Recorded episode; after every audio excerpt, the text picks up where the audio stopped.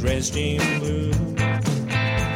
You won't get a penny of using me. I'm gonna send you home and hit you on Sunday. I'm gonna send you home and hit you on Sunday. 大家好，欢迎收听这一期的美剧回顾。那在进入正题之前呢，我要简单的啊自我介绍一下啊，我是罗依晨。那我现在嗯待的地方呢，就是我的家乡江西九江。九江没有什么嗯特别有名的东西吧，就是一个四线小城市，在长江边，呃环境各方面都还好，但是我觉得近年来雾霾也还就是逐渐变严重了很多。啊，九江比较有名的话就是庐山，虽然庐山被因为它的门票问题被被很多人吐槽，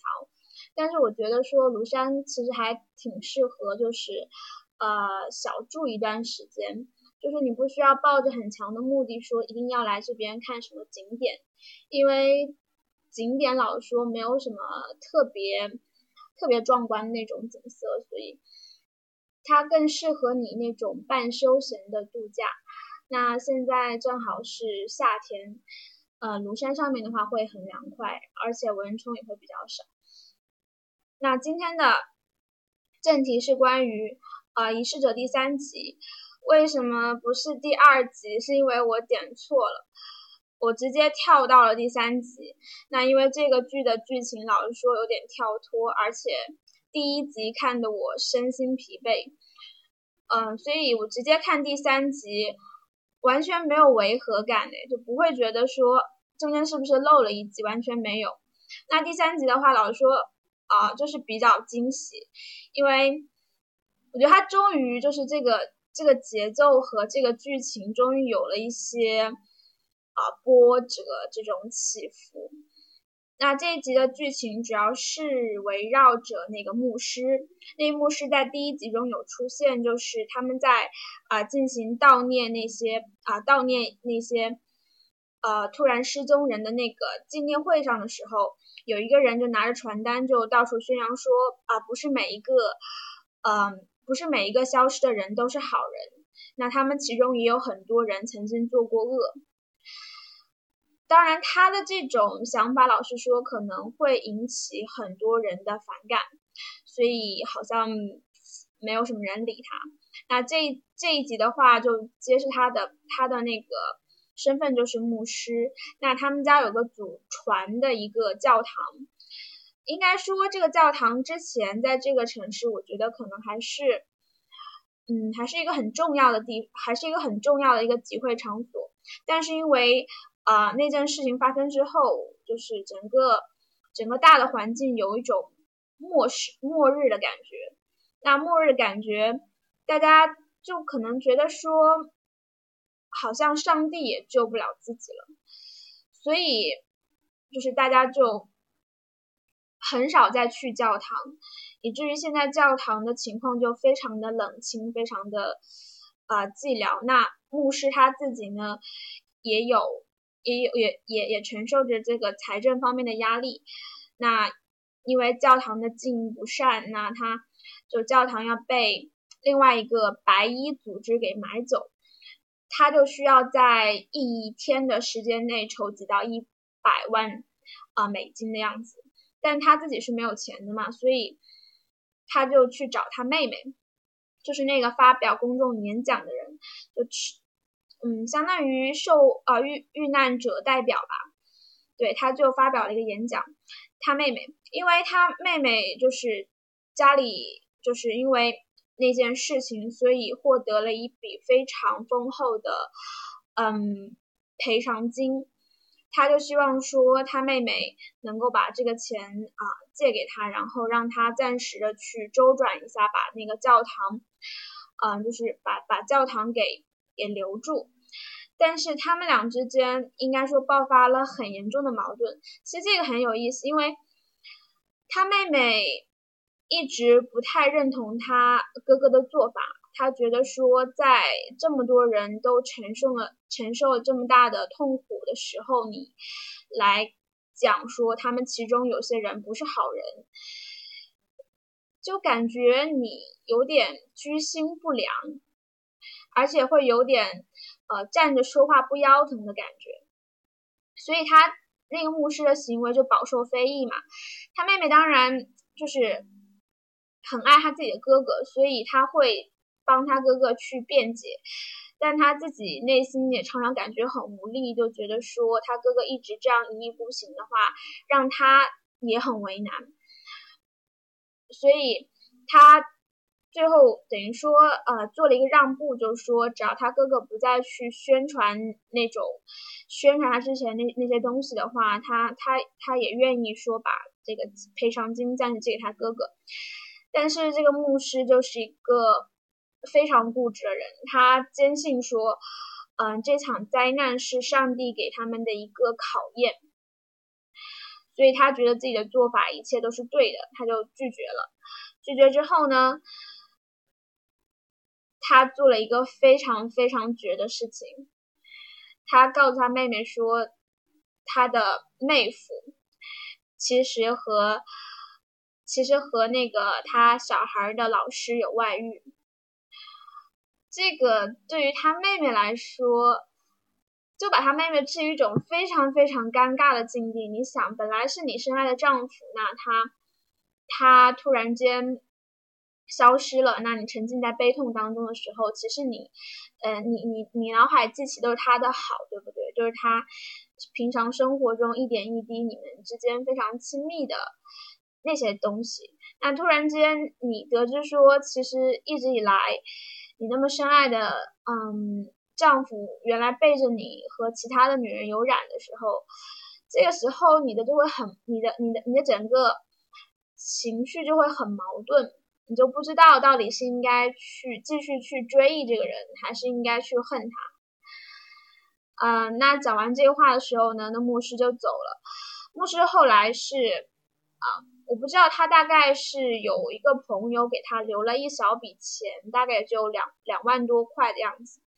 他把它取下来之后，然后就去了赌场，因为他之前在去赌场找人帮忙的时候，在赌场的一张那个赌桌上面看到一只鸽子，他大概觉得说自己嗯得到了上帝的某种暗示，他准备孤独一掷的去啊去想通过。博彩来赢那一一百万，他的本金也就两万的样子，然后就压那个压压颜色嘛，但是就很奇怪，他真的就赢到了一百万，就这个是是让我觉得比较奇怪的地方，因为老实说，一般来说我对剧情的预计说他应该会赔，然后然后然后然后事情就向另外一个方向发展，对不对？我没有想象说他真的会赢到一百万。那赢一百万之后呢？他就就是开车准备离开的时候，嗯，之前在赌场碰到了一个一个有点神经兮兮的一个男人，就来找他，找他说想要一点，就是那种你懂啊，赢了钱之后就是分一点，对不对？啊，分点加油费之类的。那他他就。觉得说那 OK 啊，没有关系啊，就分就是给你十几二十块都可以嘛。那没想到说，在这个时候的话，我觉得我可能很多人就能觉得说，这个肯定不，这那那那个那个男人肯定是有所图谋，对不对？就觉得这牧师的钱肯定是要被人抢走的。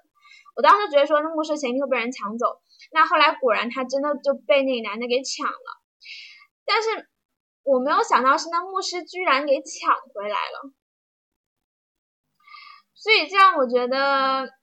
这个剧情很有意思。他居然把那个钱抢回来，而且把那个男人打了半死不活。至于有没有死，我就不知道了。好，本来说那那你就失而复得嘛，那之后的话应该就会很就会比较顺利，能把那个教堂教堂给赎回来。但是后面的剧情。又再次就是给了你惊喜。那后来就是他回去的路上，嗯，因为看到了几个白衣人，因为两个白衣人一直跟跟着他嘛，大概就是负责他的，一直跟着他。然后就其中一个被被一群不明身份的小小孩从啊扔扔了个石头砸到了。那这个牧师就赶紧停车，就是想去打电话然后求助，因为他跟白衣人的关系其实还不错。但后来就，但正当他打电话的时候，他那那那伙人就突然间又出现了，然后他的扔的那个石头正好砸到牧师的脑袋，然后牧师就整个就当场就晕过去了嘛。晕过去之后，他有很长一段时间的幻觉，在他的幻觉里面，他他原本就已经瘫痪的还是植物人的妻子又又活过来了，而且还和他滚床单，嗯，而且还有其他的诸如像他本来就没无人问津的教堂，突然间又变得，呃，又又有很多人，有很多人。啊，坐在里面，但是那个站在台上的牧师却不是他，就是他出现了一系列的幻觉，这个我没有看得很清楚，就大概是这些。最后他就是突然间就醒过来了嘛，在医院里醒来的时候，呃，他发现已经快到了他之前和银行约定的，就是，嗯，给就是还给钱的那个给钱的那个期限，所以他。急忙的跑去银行，啊，银行的那时候银行已经关门了嘛，但是，呃，我们本来说，我本来想说银行关门，他这应该就失败了，对不对？后来没有想到说他既然就进去了，因为他和那个银行的某个就是职员之间打好招呼，就放他进去。放进去之后，本来想说那这样就好了呀，就就钱交给他之后，这个教堂还还是你的，对不对？然后发现还是不对。然后发现说，那个职员就告诉他说，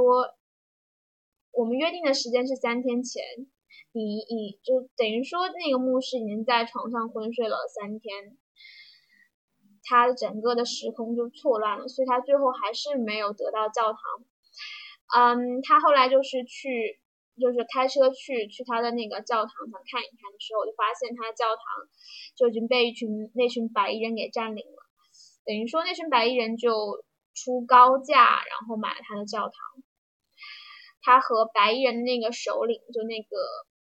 头发很蓬、很乱的那个女人，有一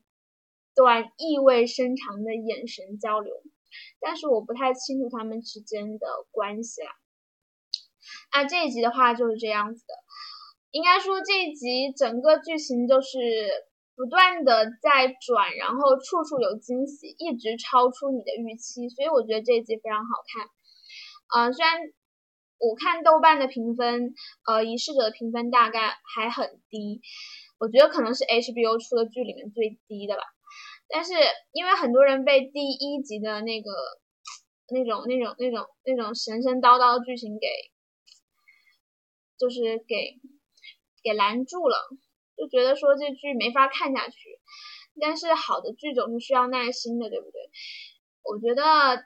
从第三季来看的话，这个剧还是非常棒，所以会继续追下去。那之前没有看第二集呢，我不准备再补了，因为一集的话就大概有一个小时，我真的没有时间去补，而且这个剧又没有字幕，所以看起来非常的艰难。那今天节目就这样的。嗯，拜拜。